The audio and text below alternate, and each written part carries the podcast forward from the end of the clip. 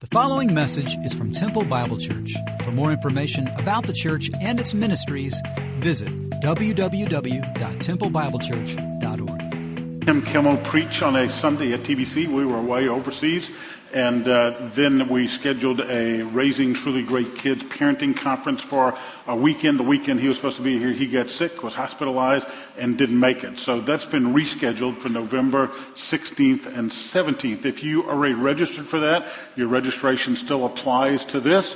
Uh, the only difference between last year and this year is that we will provide childcare here through age five, but you have to register at the off, register at the tables in the hallway or through the office uh, to make sure you have reservations for babysitting. So there'll be a registration table in the hallway, I believe, starting next week.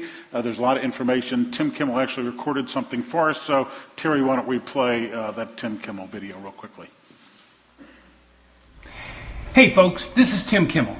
I know I was supposed to be with you last November with the Raising Truly Great Kids Conference, but I had an unscheduled encounter at the hospital that detained me. Listen, I'm fine. It was just a flesh wound. but I'm coming back ornery and crazier than ever, and we're bringing our A game to Temple on November 16th and 17th. Unless you're planning on heading to Disneyland, having a baby, or getting your eyebrows rotated that weekend, there's nothing you're going to want to be doing more than being right there with us at Temple Bible Church. Temple Bible loves the family. More importantly, Temple Bible loves your family. And that's why their conference team and staff are going overboard to provide you with the kind of encouragement and equipment you need to not only raise up a vibrant new generation of Jesus followers, but also show you how to keep a smile on the face of everyone in your family photo in the process. On that Friday evening and Saturday morning, we're going to learn how to raise our kids the same way God raises His with grace. We'll show you how you can create a culture of grace in your home that meets your kids' three driving inner needs, builds their character, sets their hearts free, and aims them at a future of true greatness. You'll learn how to balance God's truth and grace when it's necessary to stand on their air hose, and you'll leave our time together with a winning plan on how to bring the best out of your strong-willed ADD ADHD kids. Whether you have a newborn, tweener, or starting to empty the nest, you'll walk away with a practical, practical help and renewed hope for being a parent you want to be. Now listen, we're coming to Temple on November 16th and 17th for the Raising Truly Great Kids Conference, and we want to meet you and encourage you as you do the hardest job out there, parenting. So I'll see you, Lord willing, this coming November 16th and 17th, and we'll learn together how to treat our kids the way God treats us with grace. How many of you still have kids in the home? Let me see your hands. You've got kids living with you. This is a great opportunity for you. Kimmel's a great communicator. Uh, his books are excellent. The various things. We're privileged to have him here, and uh, we would love to have you be a part of it. If you are like I am, uh, an empty nester, what a great gift to give your kids to give your kids the opportunity to come and be part of this. Uh, you might want to keep their kids uh, and let them come, but what a great opportunity so they will parent our grandkids well so we don't kill them, right? Amen. Second Chronicles chapter 17. We are doing a series called Prophets and Kings. We're specifically looking at various kings in the nation of Israel and the prophets that interface with them.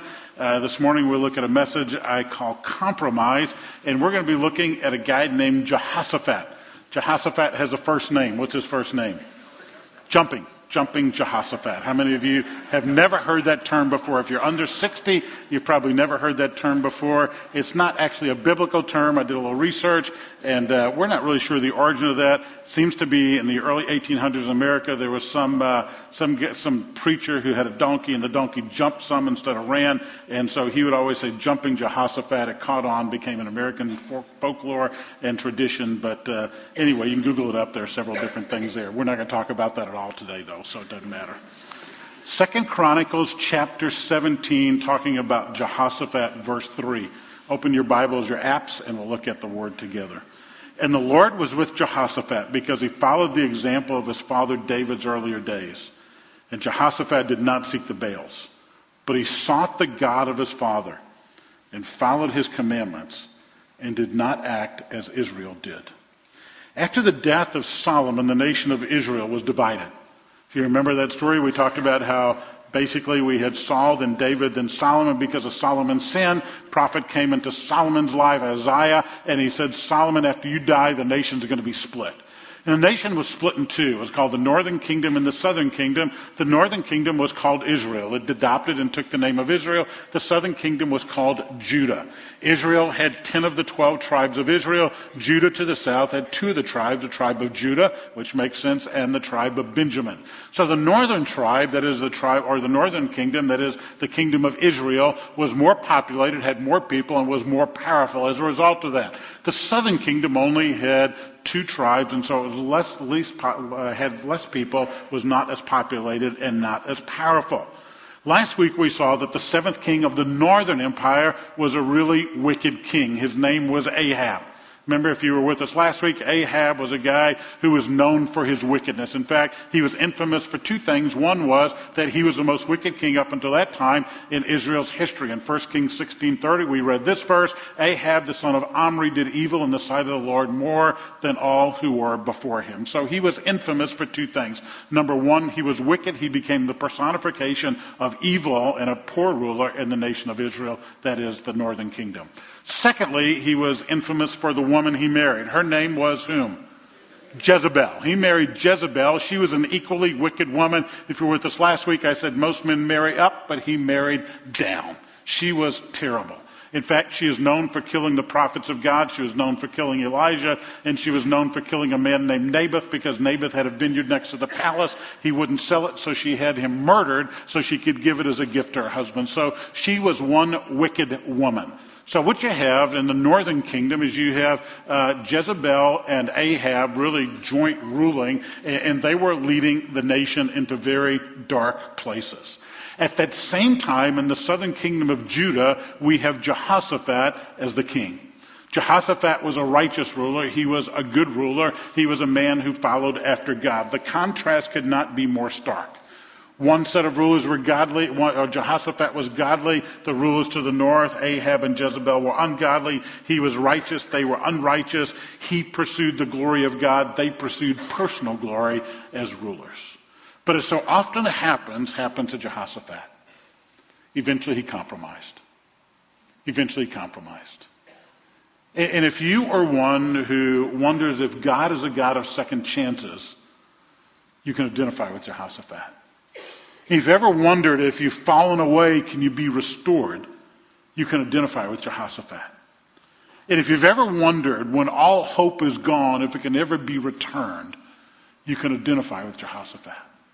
Because even though he compromised, we're going to see that God speaks very highly of him as one of his kings. Well, the first thing we know about Jehoshaphat is he followed God. We just read those two verses, verses 3 and 4. He followed the example of his father David. He didn't worship the Baals. He sought the God of his fathers. What does it mean to seek after God? I mean, we all want to be God seekers. We all want to seek after God, but what does that mean? Eh, sometimes we'll say, that's a man who seeks after God. That's a woman who seeks after God. What does that mean? Well, specifically, the scriptures show us in his, in his case. Specifically, show us that he valued the word of God and he valued prayer.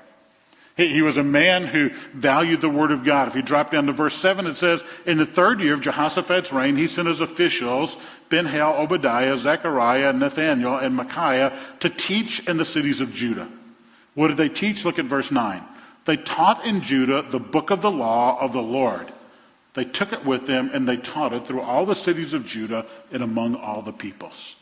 You see, he was a righteous ruler, and one of the ways we know he was a righteous ruler, he sought God, and seeking God meant that he had a value for the Word of God. He highly exalted the God of the Word and the Word of God. He made sure the law was taught to his people.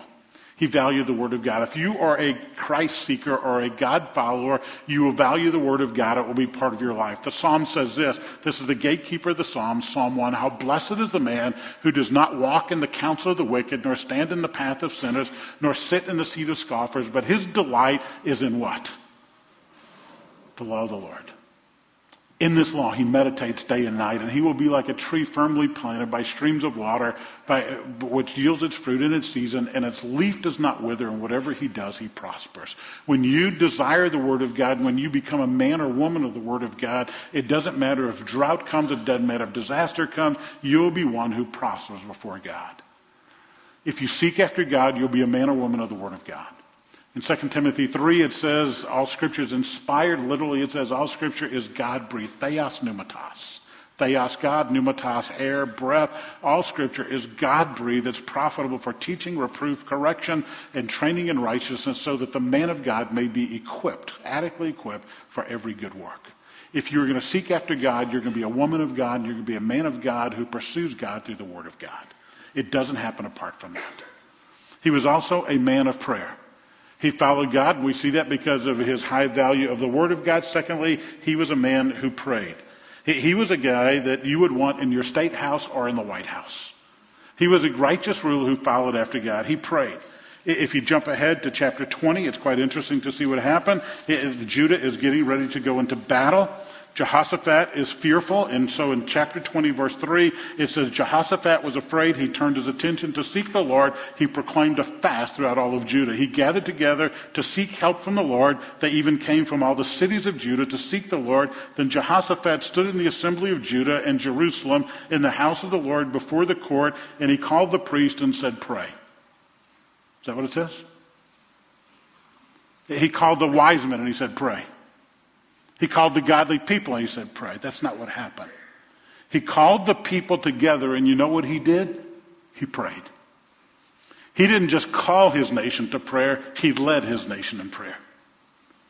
He just didn't say it's time to pray. He said, We're going to pray. And he gathered up all the people and he led them in prayer. And what you find here is a righteous ruler. Men, let me talk to you for one second. If we are going to be men who lead our families well, we're going to be those who not only call them to pray, we're going to lead them in prayer. For some of you, that's a scary thing. You've never prayed with your family in your whole life. You've never said grace and giving gratitude to God even over a meal. But the reality of it is, if we're going to lead our families and lead them well, we're going to follow the example of Jehoshaphat, who did not just call his people to prayer, he led them in prayer.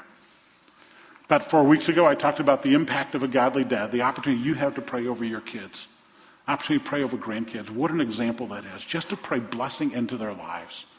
When you tuck them in at night, I mean, Lord, thank you for Sarah and Daniel. Those are my kids' names. Thank you for Sarah and Daniel. We thank you for the day we had. And God, I pray that they will grow up to love you and honor you and bless you. And I commit to them, commit them to you this evening and tomorrow prayers of blessing over your kids. It's simple, dads.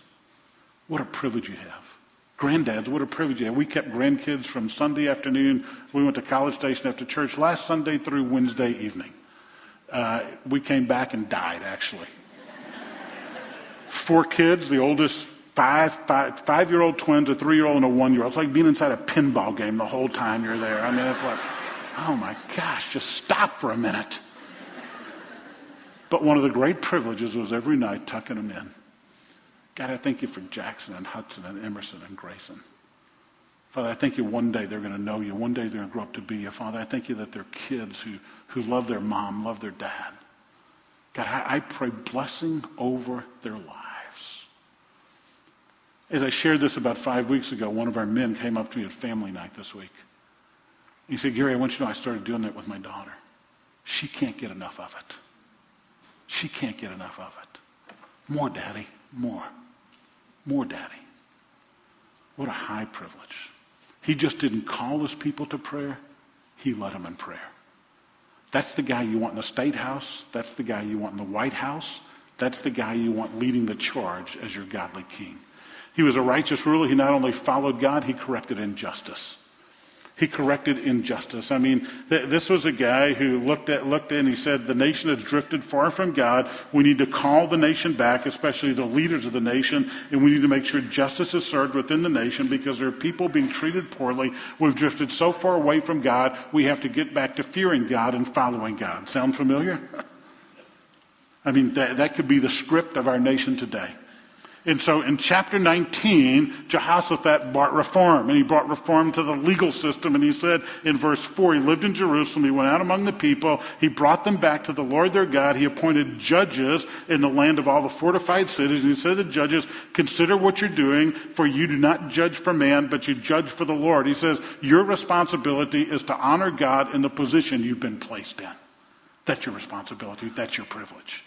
And then he goes on and he says in verse 7, Now then let the fear of the Lord be upon you. If you're going to reign, if you're going to judge, if you're going to be in this position of leadership, do it by fearing God. Be very careful what you do. The Lord your God will have no part in unrighteousness, partiality, or the taking of a bribe. He says justice needs to be executed, it needs to be executed well, and it needs to take place when we honor God in the legal system, we make sure everybody is treated fairly and everybody is treat, treated equally, and we say, may his tribe increase The nation had drifted far from God, and he's calling them back. If you look at the end of verse 4, he was bringing them back to the God of their fathers. I, think there's an easy application here in there. We are a nation who has drifted from the roots, from its roots, and from God. He's become an afterthought, especially in the realms we're looking at here, rather than the first thought. And we need to get back to make sure that God is honored every place we go. There's a guy named Joe Wright, and he was invited to be chaplain for the day in the Kansas legislature in 1996. And part of what happens when you're chaplain for the day, you get to pray over the legislature. I had the privilege to do that in Austin uh, several years ago, and you go and spend the day with your uh, with the House and the Senate, and, and, you get to open the House, is what I did in prayer. And uh, I didn't pray the way this guy did. He prayed with boldness. I didn't. This is how he prayed. He looked at the House of Representatives in Kansas. This is January 23, 1996. Heavenly Father, we come before you today to ask your forgiveness and seek your direction. Lord, we know your words say, woe to those who call evil good, but that's what we've done. We have lost our spiritual equilibrium and inverted our values. We confess that we have ridiculed the absolute truth of your word and call it pluralism. We've worshiped other gods and call it multiculturalism. We've endorsed perversion and call it an alternate lifestyle. We exploit the poor and call it a lottery. We've neglected the needy and call it self-preservation. We've killed the unborn and call it a choice. We've shot abortionists and call it justifiable. We've neglected to discipline our kids and call it building self-esteem. We've abused power and call it political savvy. We covet our neighbor's possessions and call it ambition. We pollute the air with profanity and pornography and call it freedom of expression. Search us, O God, and know our hearts. Try us and see if there be a wicked way found in us. And guide these dear men and women as they govern the great state of Kansas. Those politicians didn't know whether to spit or wind their watches when this guy was done. But he's right. He's right. He was calling them and he's calling us. The same way Jehoshaphat was calling his people back to God, that's what he was doing. And by the way, it's easy to pick up stones and throw at those who are in political office and say, you should be doing that. But here's the question I have for us. Do we covet our neighbor's possessions and call it ambition? Do we look at abortion in our nation and do anything about it? Do we get involved in pornography and profanity and call it freedom of expression? How do you apply this in your life? Well, what we see is Jehoshaphat corrected injustice. Jehoshaphat followed God, and he taught and modeled dependency upon God. When he called his people to prayer in, in 2 Chronicles chapter 20, he was modeling for them dependency upon God. They're getting ready to go into battle, and his first step was to call upon God. It's exactly what the psalmist was talking about in Psalm 20, verse 7, when he said this, Some boast in chariots, some boast in horses, but we boast in the name of the Lord our God. Jehoshaphat, getting ready to go into battle, was fearful, and the first thing he did is said, men, we gotta pray. We have to seek God. We have to turn to God. We have to ask God to bless this. And so the first thing he did was turn to God. His trust was not in his weapons. His trust was not in their might. His trust was in the living God. The result of a man who was a righteous ruler, he was blessed by God. He was blessed with peace. His nation was blessed with peace. If you look at chapter 17, verse 10, it says, Now the dread of the Lord was on all the kingdoms of the lands that were around Judah, and they did not make war against Jehoshaphat. And then a little later in chapter 20 verse 30 it says this, it's in front of you. So the kingdom of Jehoshaphat was at peace for God gave him rest on all sides. Jehoshaphat was a righteous ruler who followed God, who did away with injustice or sought to do away with injustice, who modeled dependency upon God, and God blessed his land with peace. Secondly, he blessed him with prosperity.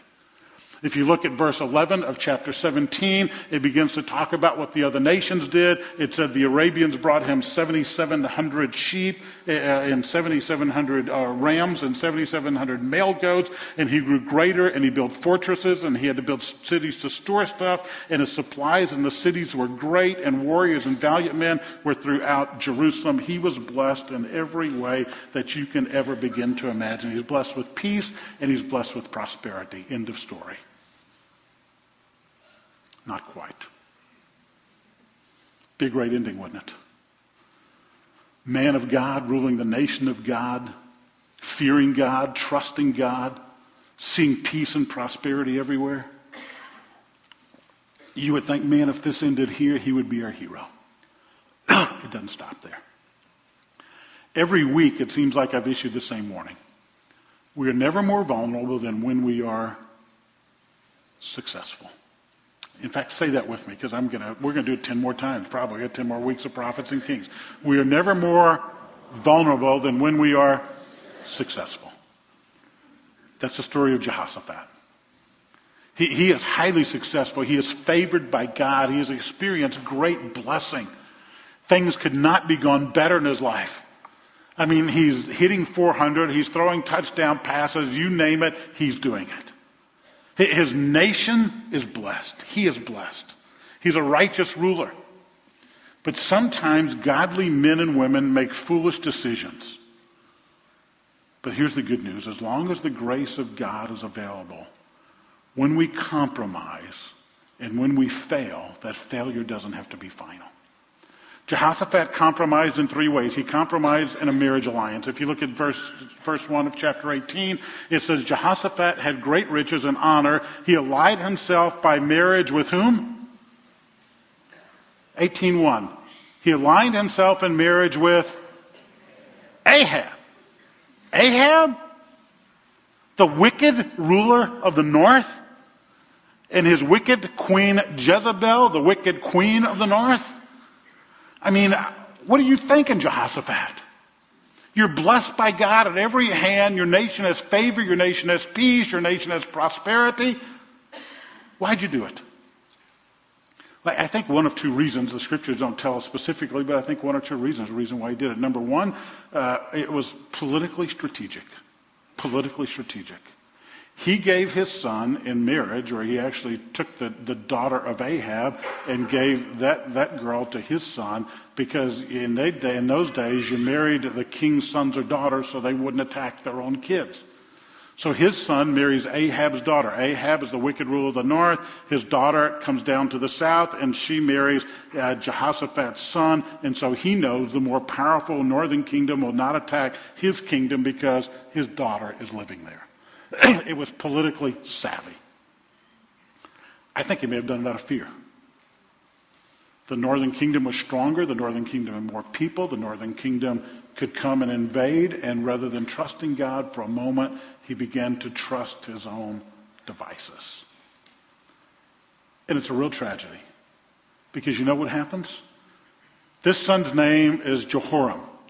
Jehoram marries Ahab's daughter. Later on, it says about Jehoram, this is when he became king after Jehoshaphat's dead. Jehoram walked in the way of the kings of Israel, just as the house of Ahab did.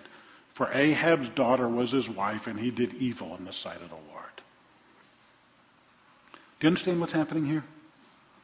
A father arranges an ungodly marriage for his son for political purposes. A father should be protecting his sons and daughters, not putting them in harm's way. Whenever you compromise, it's costly.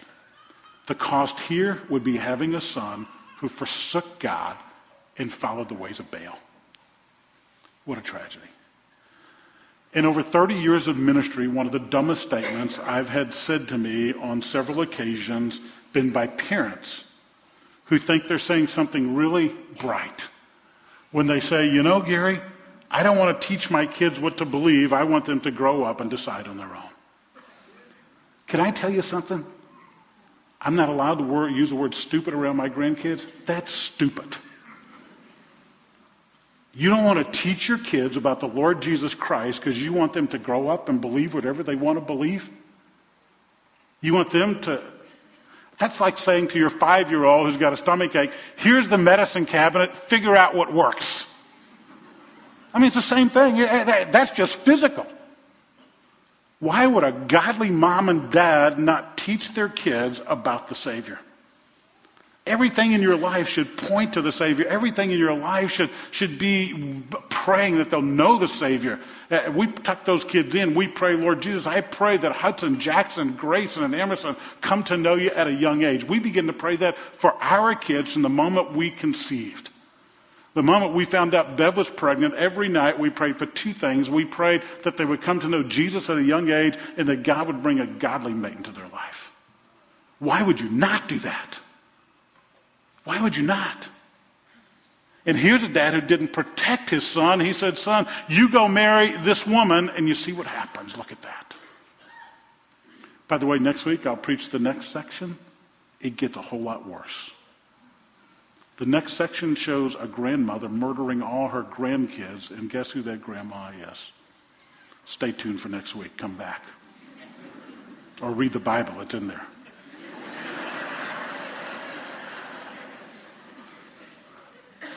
Protect your kids because the cost of compromise is terrible. Second sinful compromise through a military alliance, chapter, chapter 18. In verse 2, it says, Some years later, he went down to visit Ahab at Samaria. So Jehoshaphat's the king of the south, Ahab the king of the north. His, his son is now married to Ahab's daughter, and he goes to visit his father, or, you know, the, the, the, his uh, son's father in law. And, and, Ahab slaughtered, they had a big feast, all these sheep and stuff. And, and he turns to him in verse 3 and he says, Will you go up with me against Ramoth Gilead? Will you go into battle with me? Will you form a military alliance with me and attack the city of Ramoth Gilead? And, and Jehoshaphat said to him, I am as you are, and my people as your people. We will be with you in battle. He says, we'll form a military alliance and do it. But then Jehoshaphat says in verse 4, he, he said, please let's inquire for the word of the Lord. He, or first, let's inquire the word of God. He says, before we do this, let's stop and pray. Let's stop and pray. Can I, let, can I tell you something? There are times when you don't have to stop and pray. This would have been one of them. When an ungodly man says we need to go into an alliance together and form this military alliance and go into battle together, you don't have to stop and pray about that. You showed up at my office tomorrow and said, you know, Gary, uh, things are tough financially. I'm going to go hit a bank. I want you to come with me. I'm not going to pray about that. My answer is no. Or you come off and say, Gary, you know, the guys are going out after work. We're going to hit a strip club in Killeen and we think you'd enjoy it. Would you come with us? I'm not going to pray about that. I'm going to look at you and say the answer is no. If you come to me and say, you know, Gary, next Sunday we're going to Pappadeaux for lunch. We'd like to take you and Bev. I'm not going to pray about that one either. the answer is yes. I can tell you now. We're going to be there. But, but here's, the, here's the reality. There are times you have to pray. This is, they, he has no reason to enter this alliance. It doesn't need to happen. So he says, let's stop and pray. So, of course, Ahab says, sure, we can do that. So he calls together, look at what he does in verse 5. The king of Israel, that's uh, Ahab, he assembled uh, prophets, 400 men, and he said to them, shall we go against Ramoth Gilead to battle, or shall I refrain? Now, I remind you, we met the prophets of uh, Ahab and Jezebel last week. They were prophets of what? Baal. They were prophets of the Asherim. They were not godly prophets. And so they, he comes, he calls us prophets. Now, if you are one of the prophets of Ahab and Ahab calls you in, you're going to do whatever Ahab asks you to do. And so they say, of course, go up. God has given to the hand of the king. But Jehoshaphat, he's got second thoughts. He says, is there not a prophet of the Lord that we may ask of? You see the implication? These are not prophets of the Lord. Isn't there one prophet of God we can ask of? Enter a guy named Micaiah. Jehoshaphat, uh, the king of Israel, Ahab says in verse 7, There's one man we can inquire of the Lord. There's only one godly prophet in my nation. In the northern kingdom, there's one godly prophet. But I hate him. For he never prophesies good things concerning me, always evil. Whenever I ask this prophet of the Lord something, he always says, no, he can't stand me. I'm not, I don't want to ask him. So, so they call a guy named Micaiah. And we need to name more young men Micaiah. Micaiah in Hebrew means guts. And not literally, but that's what this guy had. He had guts. So he comes in and he prophesies, verse 16, I saw all of Israel scattered on the mountains like sheep without a shepherd. And the Lord said, they have no master. Let each one of them return to his house in peace. Basically, he's saying what's going to happen is there's not going to be a leader of the nation. If you go into battle, Ahab, you're going to die and they're going to be sheep without a shepherd because you're a dead man.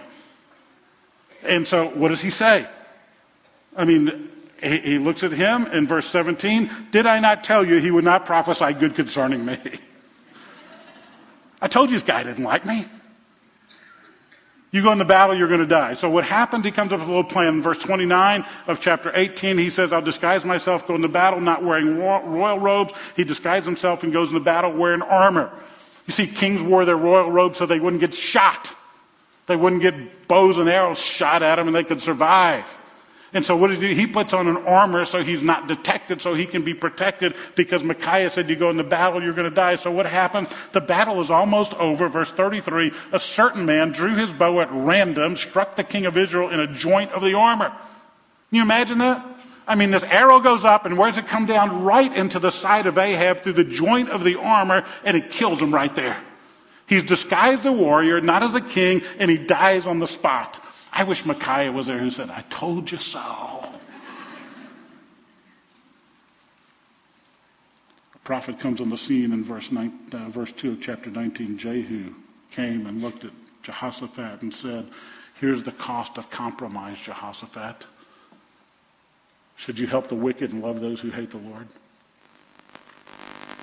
Bring wrath on yourself from the Lord? Jehoshaphat, you've compromised. You've compromised. You've got in bed with the wicked. And he is condemned by God. Finally, there's a marketplace compromise. It's an interesting story. It's found at the end of chapter 20. After Ahab dies, a new king comes up named Ahaziah. It says in verse 35, he did a wicked thing with him. He allied with him in a marketplace ministry. They were going to build ships, and they were going to send the ships for commerce to Tarshish. But all the ships, it's an ungodly thing. It says in the scriptures, all the ships go away. They, they're lost, literally shipwrecked.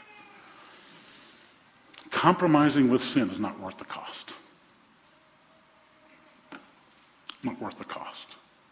His son worships the Baals, the marriage compromise.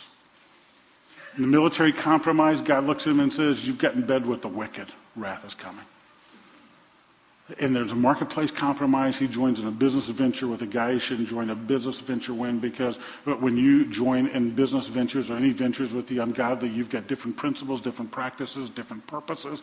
And he says the result of that is you lose everything you've got. That's what happened there. The cost of compromising is high.